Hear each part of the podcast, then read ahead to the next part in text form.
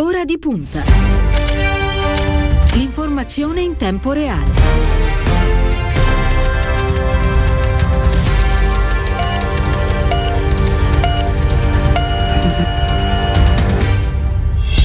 Sono passati 7 minuti dopo le 8 in questo martedì 9 febbraio. Una buona mattina, ben trovati all'ascolto da parte di Cristiano Bucchi. Un saluto naturalmente alla squadra di ora di punta, Stefano Caggelli in redazione, Ilenia Daniello alla parte tecnica. Per quanto riguarda lo streaming, questa mattina c'è Andrea Draghetti.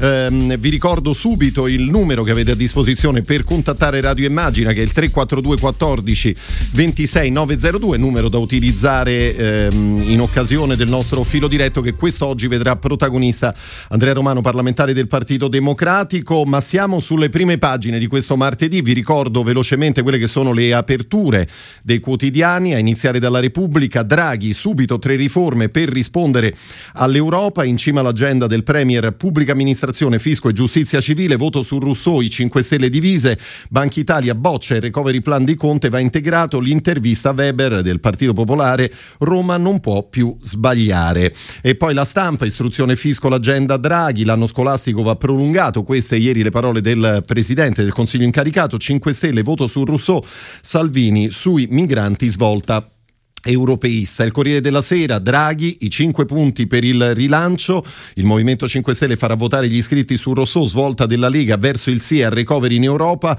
Le linee del programma nel secondo giro di consultazioni, calendario scolastico rivisto per recuperare il tempo perso. Siamo sulla prima del manifesto, prigionieri della rete. Questo è il titolo d'apertura, dubbi, tensioni e patemi. Alla fine 5 Stelle per evitare l'esplosione del dissenso devono affidare ancora una volta a Rousseau la decisione sul sostegno sostegno al governo. Nell'attesa Draghi, che presenta assaggi di programma, potrebbe ritardare la salita al colle. Eh, siamo sulla prima di avvenire, crisi di eh, relazioni, questo è il titolo che riguarda eh, il pontefice, rapporti umani in emergenza con il Covid, la risposta della fraternità, centro pagina, spazio alle consultazioni. Con il titolo Draghi comincia dalla scuola. Nel programma calendario allungato, il Movimento 5 Stelle voterà online sul governo, infine il sole 24 ore ore, Draghi, obiettivo riforme, giustizia, fisco, pubblica amministrazione e un nuovo recovery. Allora, noi quest'oggi ripartiamo da qua, intanto dando il benvenuto a Radio Immagina alla senatrice Monica Cirinà. Buongiorno, grazie per essere con noi.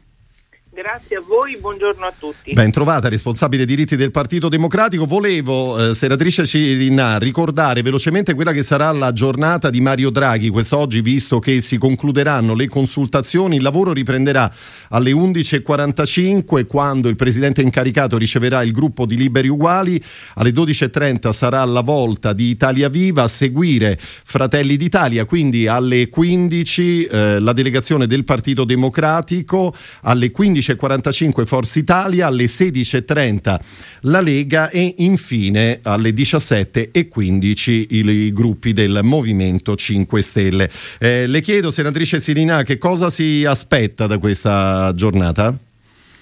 Ma sicuramente mi aspetto un ulteriore chiarimento eh, rispetto a quello che il Partito Democratico proporrà a Draghi ed in particolare se ci saranno nuove anticipazioni da parte di Draghi, ciò che sarà nel programma. Noi abbiamo assistito a una discussione eh, sui giornali e sui social a prioristica direi, eh, se Salvini c'è noi no, se Salvini mette i ministri noi no. In realtà noi dobbiamo ragionare sulla base di ciò che noi chiediamo come alleanza al Premier Draghi e di ciò che il Premier Draghi riterrà di fare. Ragiono come alleanza perché io sono convinta che l'unione tra Partito Democratico, l'EU e Movimento 5 Stelle sia comunque la formazione che ha governato bene nell'ultimo anno e mezzo, che ci ha co- considerati tra i primi in Italia per vaccinazioni e per lotta al Covid e molte altre cose e quindi sia quella la nostra base di partenza. Io sono convinta che il Premier Draghi ne sappia valutare l'importanza davanti invece a una parcellizzazione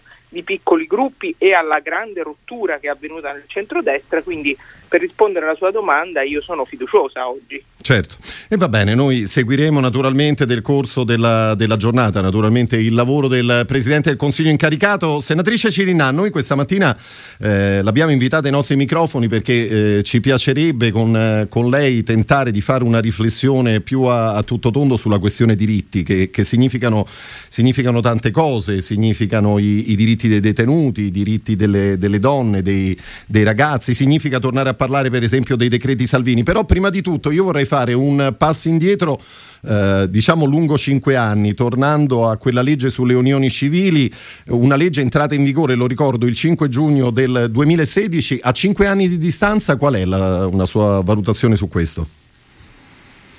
La mia valutazione è sicuramente una valutazione positiva, migliaia e migliaia di persone sono finalmente esistenti per lo Stato, gli è stata riconosciuta la possibilità di essere famiglia, ma è solo il primo passo l'Europa di cui tanto si riempiono tutti la bocca non ci riconoscerà come un paese civile finché non avremo il matrimonio egualitario e la responsabilità genitoriale alla nascita. Quindi bene unioni civili, dopo cinque anni, gioia, felicità, inclusione vera di tante famiglie dentro il contesto sociale dei nostri comuni e delle nostre città, ma comunque non fermiamoci perché i diritti pieni sono quelli dell'uguaglianza dell'articolo 3, quindi di fatto matrimonio egualitario per tutti, riconoscimento dei figli alla nascita. Io sono fiduciosa in Draghi perché queste cose che noi portiamo avanti come Dipartimento diritti del Partito Democratico sono pienamente riconosciute in Europa.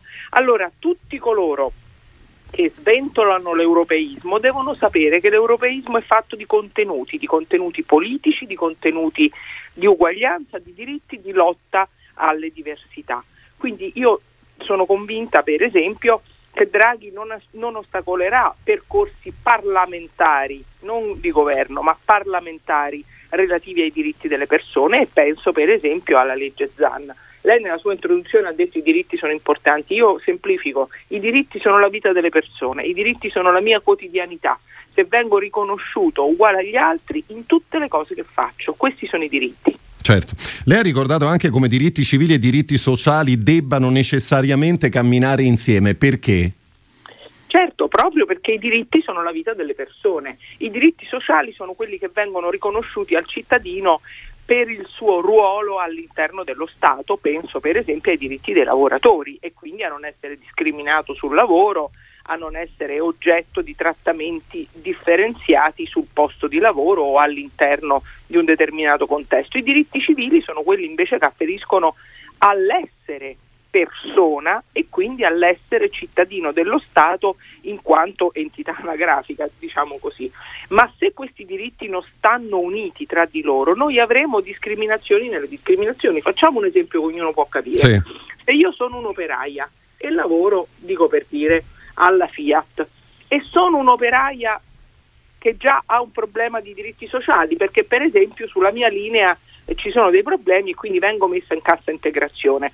Ma se sono un'operaia in cassa integrazione e sono anche lesbica, probabilmente sono ancora più discriminata perché per esempio determinati requisiti non mi vengono riconosciuti perché per esempio la mia bambina non viene riconosciuta all'interno della coppia tra due donne rispetto alla madre non naturale. Quindi come vedete diritti civili e diritti, e diritti sociali sono un tutt'uno che riguarda l'esistenza delle persone e solo un grande partito riformista di sinistra che abbia la solidarietà al centro può riconoscerla all'interno delle sue politiche. L'Europa lo fa, l'Italia lo deve fare grazie alla grande spinta che daremo noi come Partito Democratico a questo nuovo governo. Ci ha raggiunto anche Lucia eh, Bongarzone, buongiorno, ben trovata Radio Immagina. E buongiorno a voi. Grazie buongiorno per essere con noi, lo ricordo, era responsabile nazionale pari opportunità e politiche per la famiglia. Eh, senatrice Cirinà, senta, torniamo a parlare un istante di, di, questi, ultimi, di questi, ultimi, mesi, di questa emergenza Covid. Eh, le donne in particolare stanno, stanno, pagando la crisi legata all'emergenza e di qualche giorno fa la notizia del, dell'Istat che ricordava come in un solo mese oltre 100.000 donne abbiano perso il proprio posto di lavoro. Eh, in questo senso secondo lei che, che interventi sarebbero necessari?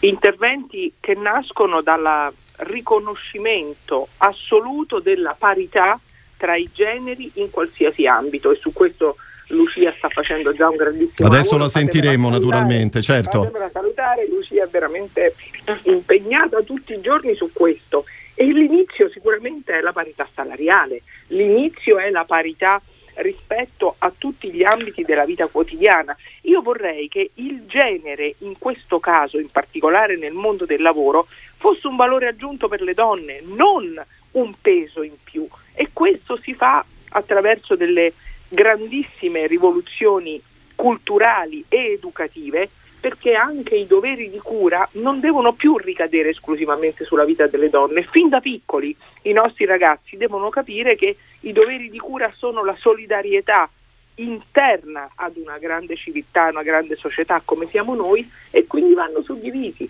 e su questo per esempio un grandissimo lavoro del Partito Democratico sta nella richiesta de, di ripartire le ore per esempio di cura dei figli tra lavoratori uomini e lavoratori donne, quindi tutta la questione dei, dei congedi parentali. Noi dobbiamo fare della parità tra generi un punto di forza delle nostre politiche, proprio perché le donne hanno pagato troppo, hanno pagato troppo durante il Covid, ma fatemelo dire, io sono una signora ormai con i capelli bianchi, pagano troppo da sempre. Siamo le più brave, le più laureate, quelle con i voti più alti a scuola, arriviamo sul posto di lavoro e partiamo da meno 10 rispetto a un collega uomo. Non si può continuare così. Bongarzone, allora l'inizio è la parità salariale, come, come ricordava la senatrice Cirinà? Eh, ma sì, par- eh, diciamo che la parità salariale è uno del, um, degli assi strategici, nel senso che chiaramente la disparità salariale è, è, uno dei temi, perché tanti sono i temi. Mm, vorrei ricordare questo, che secondo me eh, nell'intervenire eh, sui temi che diceva um, prima Monica, la senatrice Cirinà, eh, non dobbiamo uh, avere un approccio um, che in qualche modo interviene sui singoli no? pezzi, su singoli pezzi, ma interviene in modo strutturale. Um, a cosa mi riferisco? Mi riferisco al fatto che um, non c'è un'unica risposta No, a questi temi, ma ci devono essere interventi strutturali che sicuramente non possono essere più la politica dei bonus, ehm, ma che devono avere più risposte.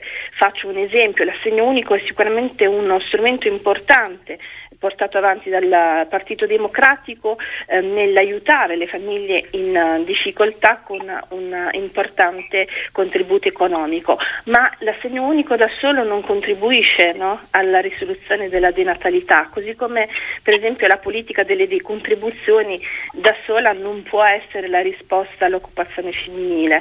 Ehm, e questo lo dico alla luce del fatto che in questo paese noi dobbiamo cominciare ad aiutare in modo molto serio, lo diceva prima Monica, la politica della condivisione del lavoro. Io dico dobbiamo aiutare in questo paese la genitorialità, dobbiamo aiutare donne e uomini a poter essere finalmente genitori. E questo Concretamente in che modo, mi scusi Bongarzone?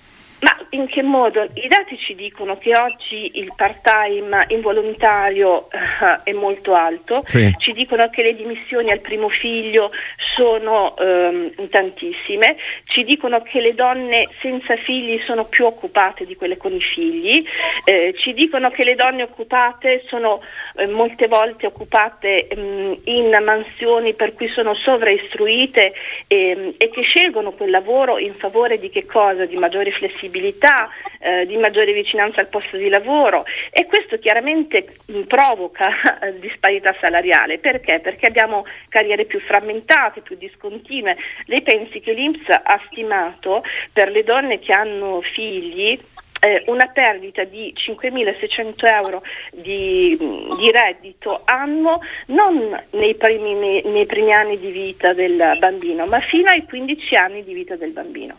È evidente quindi che secondo me dobbiamo intervenire proprio su questo, come con un congedo di paternità che sia però obbligatorio e di tre mesi, che, mh, faccia, eh, che intervenga sul, sul, problema appunto della, um, della cura e quindi del tempo che i genitori, entrambi, io insisto su questo, entrambi i genitori eh, devono dedicare alla cura eh, del bambino e dico entrambi i genitori perché se noi eh, diciamo che bisogna liberare solo il tempo di cura eh, del, eh, delle donne, in modo implicito diciamo che questo è un tema di cui si devono occupare le donne. Mm, molto chiaro. Senatrice Cirina, le chiedo se è d'accordo con uh, Bongarzone e in più uh, aggiungo, in tutto ciò secondo lei quale può essere il ruolo dell'informazione, dell'istruzione e delle istituzioni per affermare uh, l'uguaglianza di genere? Ma sicuramente sono pienamente d'accordo con quello che dice Lucia, che sono appunto le linee guida che in, tanti, in tantissimi impegni, in tantissime riunioni che come conferenza nazionale delle donne del PD sono punti che per noi ormai sono irrinunciabili. L'informazione ha un ruolo direi preponderante. Nei tempi in cui ormai molto viene fatto anche sul web, l'informazione, sia quella tradizionale che questa innovativa, ha sicuramente un ruolo fondamentale. La donna deve essere narrata e descritta in modo totalmente diverso. Mi soffermo per esempio su quante volte siamo state costrette noi, io, Lucia, eh, anche l'ottima Cecilia Delia, a bacchettare i media che parlano di femminicidio come uomo innamorato che non poteva resistere al fatto che la donna lo lasciasse e quindi l'ha uccisa, oppure a situazioni in cui per una donna viene prima il look, viene prima il suo modo di porsi piuttosto quello che dice questa è una cosa che ci continuerà a danneggiare finché noi non avremo cambiato proprio diciamo, alla fonte l'impostazione della comunicazione di genere e poi come ho detto prima la scuola, la scuola l'educazione a partire anche dalle famiglie. Certo, ieri le prime parole del presidente incaricato Draghi ha visto Cirinà, sono state proprio per la scuola, no? ha detto lì dove si sono persi dei giorni bisogna recuperare quanto prima, subito, lui ha parlato addirittura di un anno scolastico che potrebbe concludersi a fine giugno. Benissimo, io sono molto d'accordo, il disorientamento dei nostri ragazzi, dei nostri giovani, in particolare l'assenza di socialità, l'assenza di quella quotidianità che è anche fatta di regole, che è fatta di orari, di relazioni in classe e fuori dalla classe, di rispetto e di relazioni comunque con il proprio insegnante. Sono cose che stanno minando alle fondamenta le giornate dei nostri ragazzi che vivono sui telefonini, vivono sugli iPad, non è possibile. Gli va ridato il diritto a tornare nella scuola quella che noi conosciamo, che è un luogo di formazione, di socialità e di inclusione. Quindi secondo me va benissimo fine giugno, io francamente per come conosco anche la vita nelle grandi città insomma, sarei favorevole anche per il mese di luglio, alla fine guardiamoci intorno, guardiamo la civile Europa di cui tutti parliamo, siamo gli unici a finire le scuole il primo di giugno. Lo facevamo prima quando ero giovane io perché poi cominciava la stagione estiva, calda eccetera, ma ormai come vedete il clima ci ha travolto anche in questo, comincia a fare già molto caldo aprile a maggio, quindi non è, non è, più questo il motivo per cui non andare a scuola. Staremo a vedere quello che accadrà. Senatrice Cirinna, senta, mm, siccome abbiamo ancora a disposizione qualche minuto, non troppi, eh, ma sono tanti i temi parlando di diritti che vorremmo approfondire. I decreti Salvini, eh, sui quali il Partito Democratico ha, ha molto lavorato, il superamento di, di questi ultimi che cosa ha significato? Perché poi lì c'è tutto il discorso legato alla questione cittadinanza, ma questo ci porterebbe troppo lontano. Volevo però da lei una una, una valutazione appunto su, su questo tema? Sicuramente sicuramente il superamento dei decreti Salvini ha dato un segno importante di discontinuità rispetto al cosiddetto governo giallo-verde, quello in cui i ministri leghisti avevano trasformato l'Italia in, in, un luogo insicuro, insicuro dal punto di vista della quotidianità e dei diritti, proprio perché il respingimento di tante persone faceva sì che noi violassimo di continuo i diritti umani, ma poi quei respingimenti spesso venivano eh, cambiati, nel senso che poi la magistratura o chi altri stabiliva che comunque queste persone dovevano entrare e poi sparivano sul territorio nazionale, quindi era la solita fuffa, fatemelo dire, alla romana di Salvini. Noi abbiamo lavorato per questo cambiamento, io li avrei cambiati in modo ancora più radicale, ci sono aperte alcune questioni che afferiscono davvero all'essere europei penso alle Ius Soli, penso per esempio al percorso parlamentare della legge Zan contro l'omofobia e la misoginia,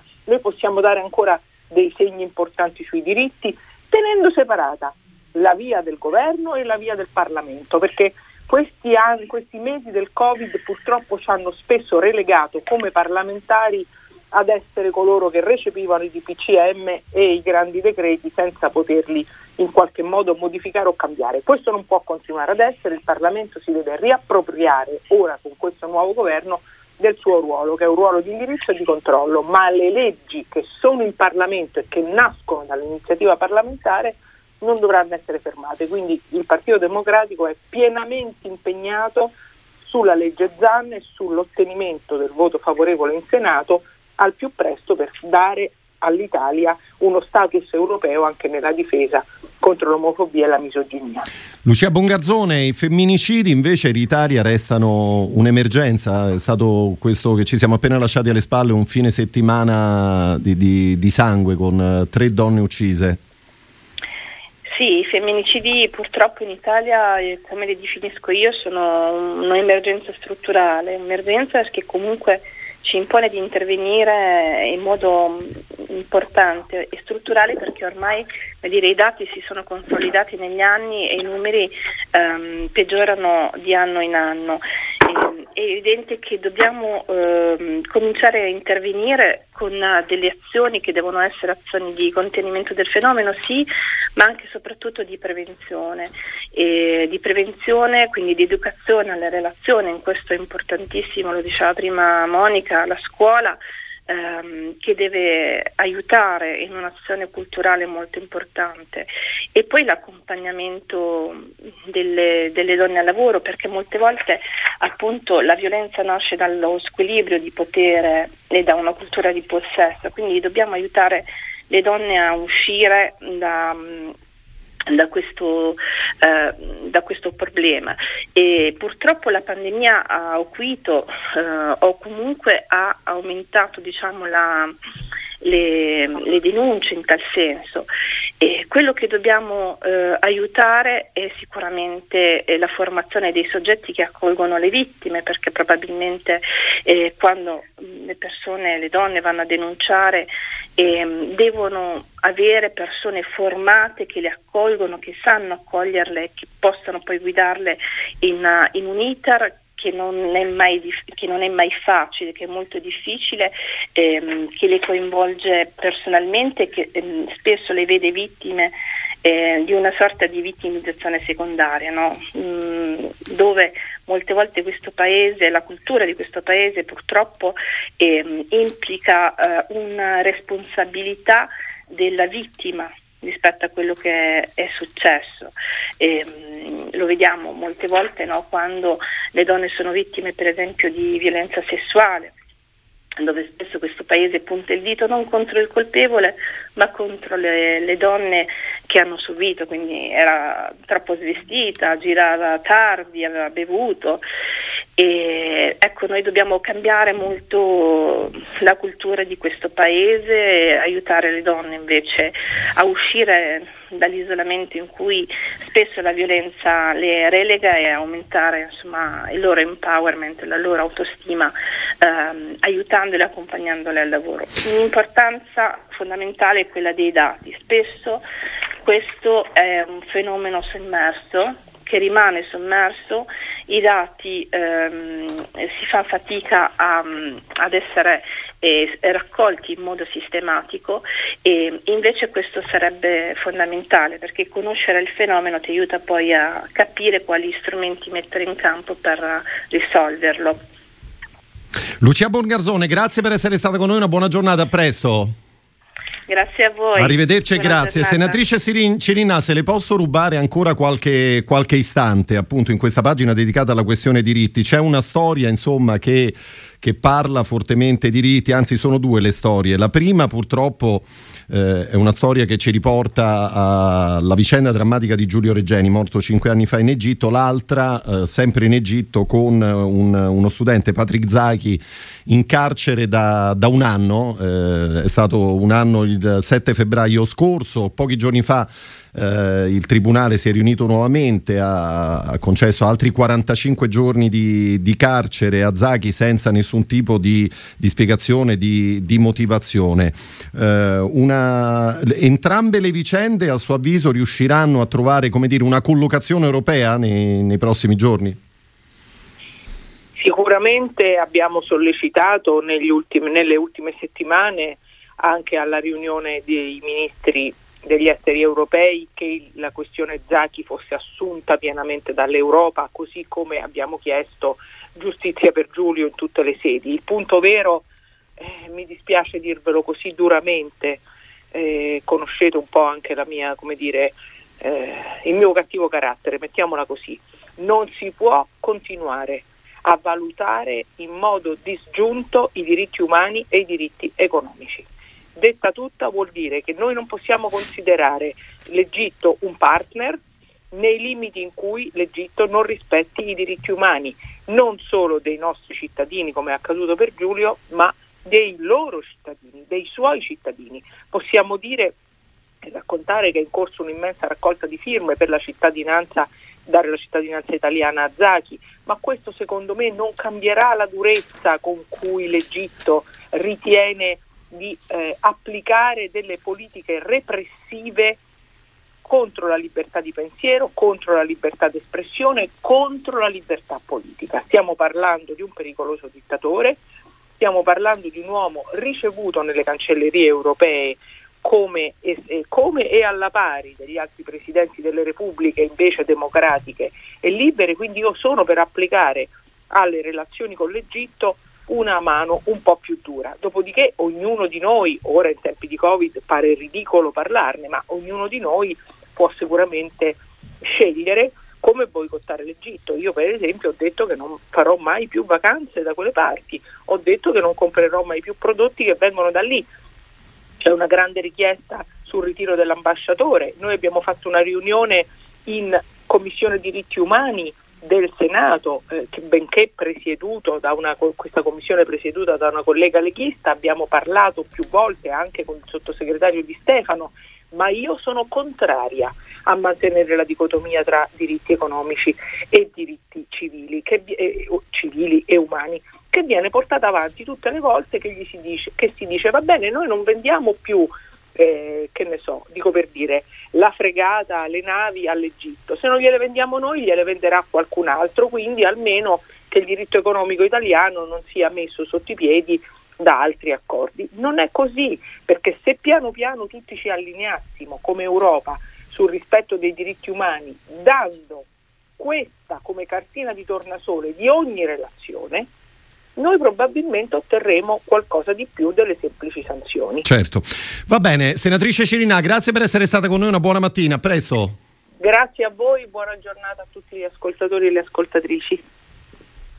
Somebody once told me the world is gonna roll me. I ain't the sharpest tool in the shed. She was looking kind of dumb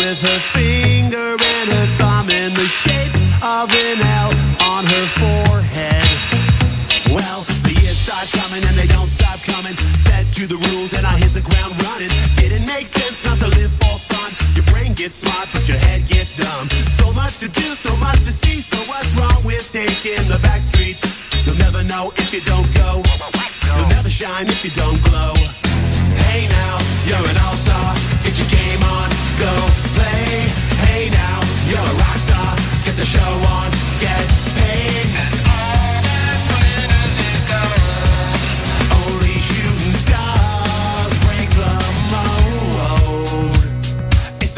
and they say it gets colder. You're bundled up now, wait till you get older. But the media men beg to differ, judging by the hole in the satellite picture. The ice we skate is getting pretty thin. The water's getting warm, so you might as well swim. My world's on fire, how about yours? That's the way I like it, and I'll never get bored.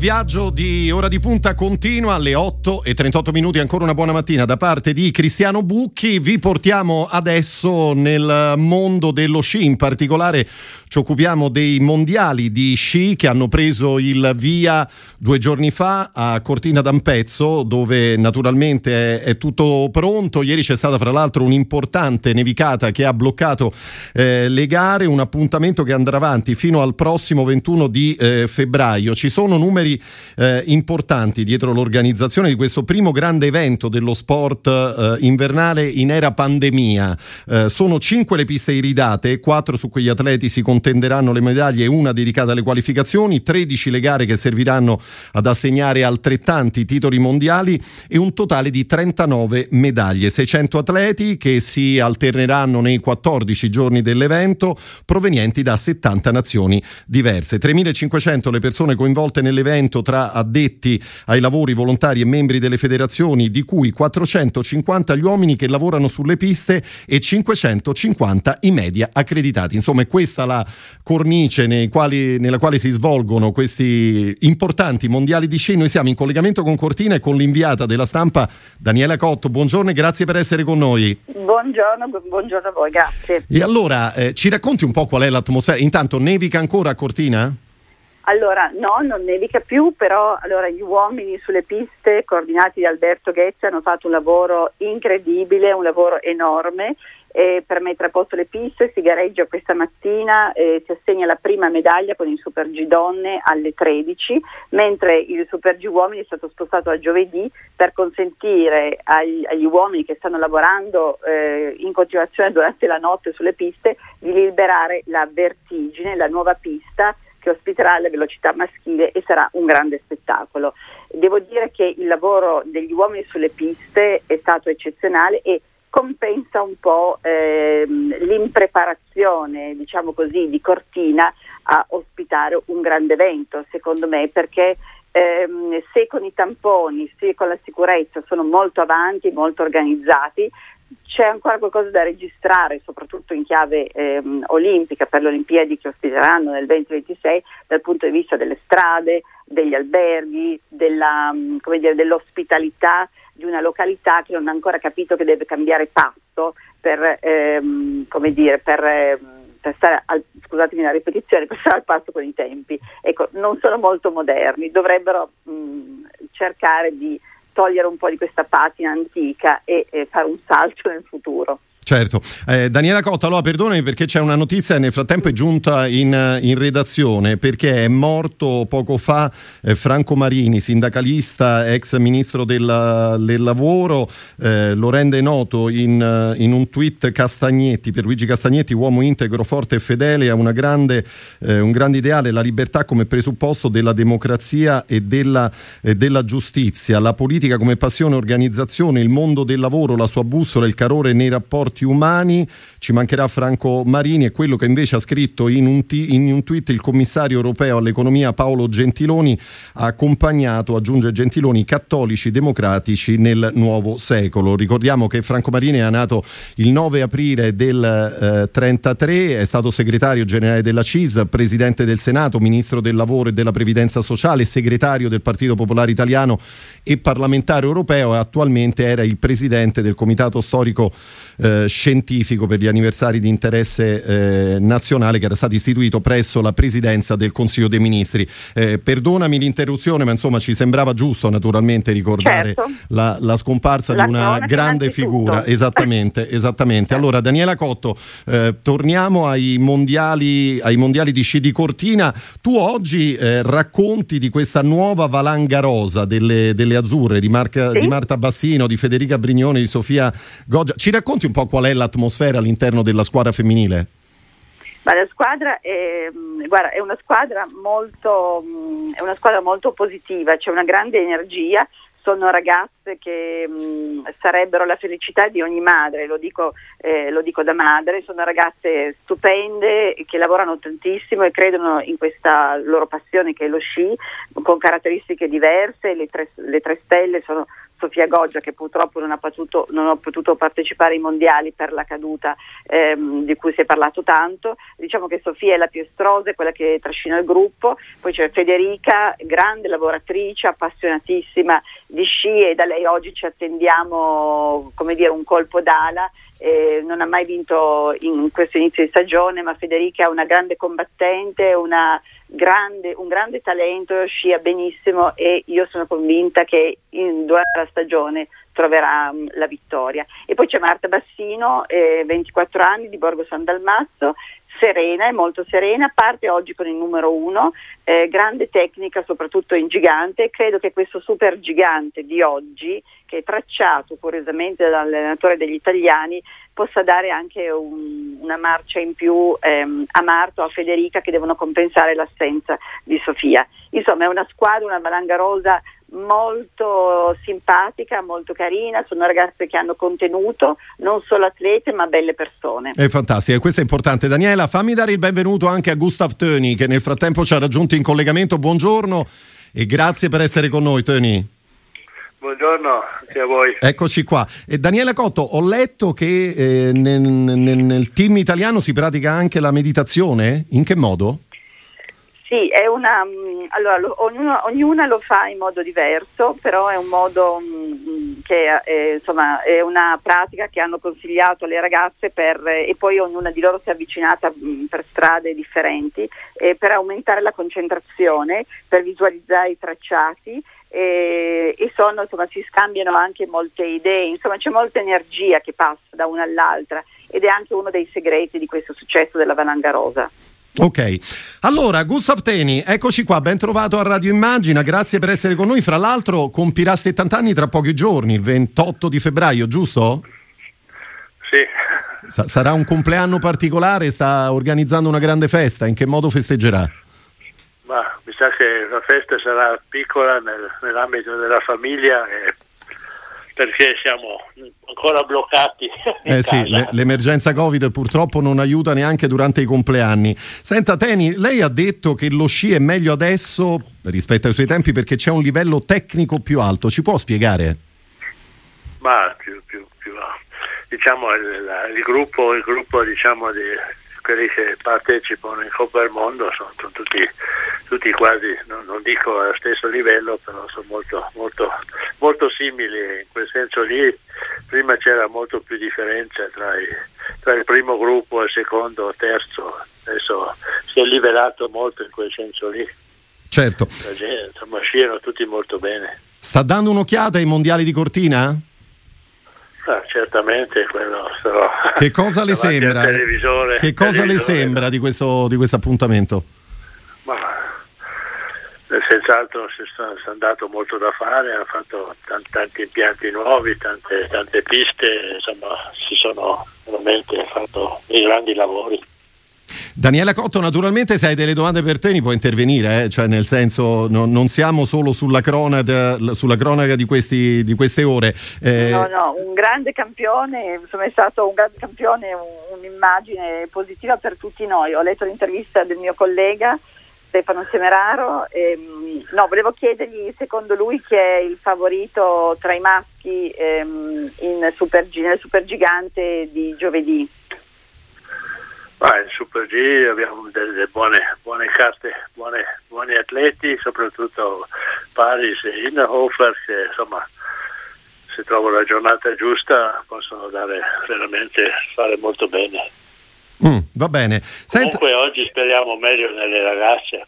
Speriamo nelle ragazze. L'appuntamento è alle 13, giusto Daniela Cotto? Alle 13 la Marta Bastino parte con il numero 1, Federica Brignone al numero 5 e poi ci sarà la, la Gut che è la grande attesa col 7, la Suter mm, anche grande avversaria 10, Schifrin, eh, scusate, eh, Suter 9, Schifrin 10 e poi la Elena Portoni 17 e la nostra Marsaglia con il numero 19.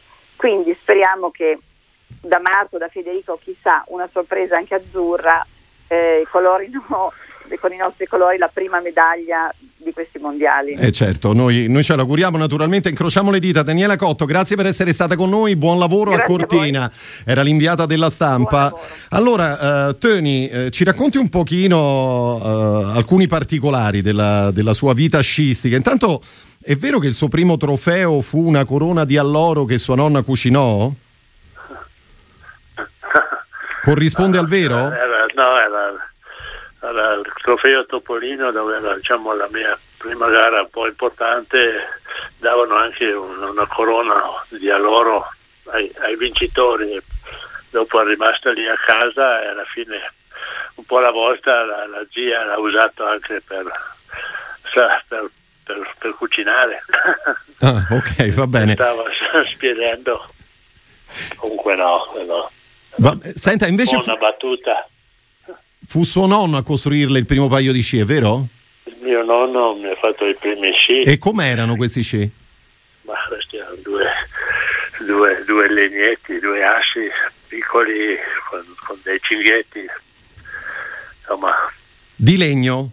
di legno, sì, sì, di legno. lo- lui era molto bravo a fare un po' il manuale, diciamo anche un po' falegname, perciò ha fatto fuori questi, questi scietti. E lei ha raccontato che indossava questi sci con scarpe che non erano della sua misura. Ma la mia misura sì, però all'epoca non c'erano scarponi da sci per scarponi per come lo, lo usiamo adesso che si va in negozio e si comprano, c'erano solo dei, dei scarponcini tipo da montagna, ma per bambini quasi non esistevano. Mm. Perché- quelli ogni tanto si, quando si andava dentro una neve fresca, mare si fermava di colpo e perciò Si perdeva volta usciva- tutto. Usciva anche, la- anche il piede. Certo. Senta, eh, molti mh, osservatori, molti esperti di sci eh, sostengono che lei avrebbe potuto vincere molto di più se fosse stato meno calcolatore. Lei è d'accordo? È così?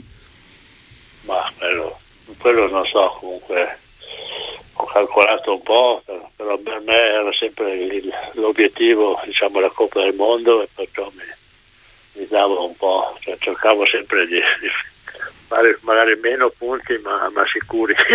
Ah, ok, va bene. Ehm, Teni, io la vorrei riportare a quel 23 marzo del 75, era una domenica delle Palme, fra l'altro. Eh, la Coppa del Mondo era arrivata all'ultimo atto, era Ortisei, in Val Gardena, no? dove si decideva tutto. Eh, lì c'erano i tre sciatori più, più forti, c'era l'austriaco Klammer, c'era lo svedese Stenmark e c'era appunto lei, Gustav Teni. Ehm, era l'ultima gara, eravate in tre a pari punti, 240 punti se non ricordo male. Eh, co- cosa ricorda di quella finalissima con Stenmark? ma ricordo c'era senz'altro una gara molto, molto tesa, molto, molto importante anche perché praticamente si decideva tutta la, tutta la stagione per vincere, per poter vincere la Coppa dovevo essere davanti a, agli- a questi due, due atleti, perciò insomma, era una grande tensione. Comunque dopo era una grande, grande manifestazione, c'era tanti di quei tir, quella gente che veniva a vedere, forse così tanti in Val Gardena non c'erano, non c'erano più nelle altre gare. Certo. Senta Teni, un'ultima domanda. Eh, ma era più forte lei o Tomba? Ma Tomba era fortissimo, soprattutto eh, ma lì non, non- non c'è il confronto perché ognuno ha il suo periodo. E, Era uno sci diverso periodo. quello di Tomba? Eh, Tomba era già di nuovo diverso, cioè, c'è sempre una continua evoluzione. Comunque Tomba eh, ha vinto tante di quelle gare ed era fuori classe in quel suo periodo, era il migliore. Lei l'ha conosciuto bene Alberto Tomba, ha detto non è vero che non avesse voglia di, svegli- di allenarsi, non era però un mattiniero. Sì, quello, quello è vero, però quando era su pista o quando c'era uno campo di allenamento così lui si metteva sempre tutta e si impegnava perché per fare risultati così senza, senza lavoro, senza lavorare non, Non è possibile. non viene- non- non è possibile. Non è possibile, va bene. Senta Teni, grazie, è stato un grande piacere ritrovarla stamattina a Radio Immagina. Eh, magari ci sentiremo in occasione del compleanno, il 28 febbraio. Va bene, grazie. Grazie Teni, arrivederci, arrivederci grazie, buoni... buona giornata. Buon lavoro, arrivederci, buona giornata a lei. Nel frattempo ci ha raggiunto anche il sindaco di Pieve di Cadore, Giuseppe Casagrande. Siamo a circa eh, 30 km da, da Cortina d'Ampezzo per raccontare un pochino anche qual è il clima lì, perché so che diversi giornalisti alloggiano nel suo comune. Buongiorno sindaco. Buongiorno, buongiorno, oh, buongiorno. Eh, sì, è vero, alcuni, giornali, alcuni, coll- alcuni giornalisti sono ospitati da, dagli hotel di Pieve di Cadore e, e dal resto del Cadore. Eh, 30 km come, come eh, diceva lei eh, sono, eh, sono, un salto, quindi eh, hanno trovato posto qua e, e durante il giorno mh, frequentano le piste, vanno a vedere le gare e poi quel che riescono a fare, insomma, perché eh, purtroppo eh, la pandemia ha tarpato le ali anche alla possibilità di far cronaca vera. E, e quindi eh, ho avuto modo di, di, di, di, parlare con loro anche ieri sera con due, due colleghi giornalisti, due eh, ex colleghi, perché anch'io sono eh, sono stato giornalista, ho parlato con loro e, e sono rimasti entusiasti della eh, semplicità con cui Cortina è riuscita ad allestire questo grandissimo evento pur tenendo, dovendo tener conto di tutte le restrizioni. E questo qua è una, è una sensazione che ho condiviso anch'io, che ho visto anch'io, eh, crescere ma con ponderazione, crescere ma eh, purtroppo con tutte le limitazioni che ci sono. Certo, insomma si possono organizzare grandi eventi sportivi anche facendo molta attenzione a tutte le norme di sicurezza, mi sembra che questo sia il messaggio, giusto Sindaco Casagrande?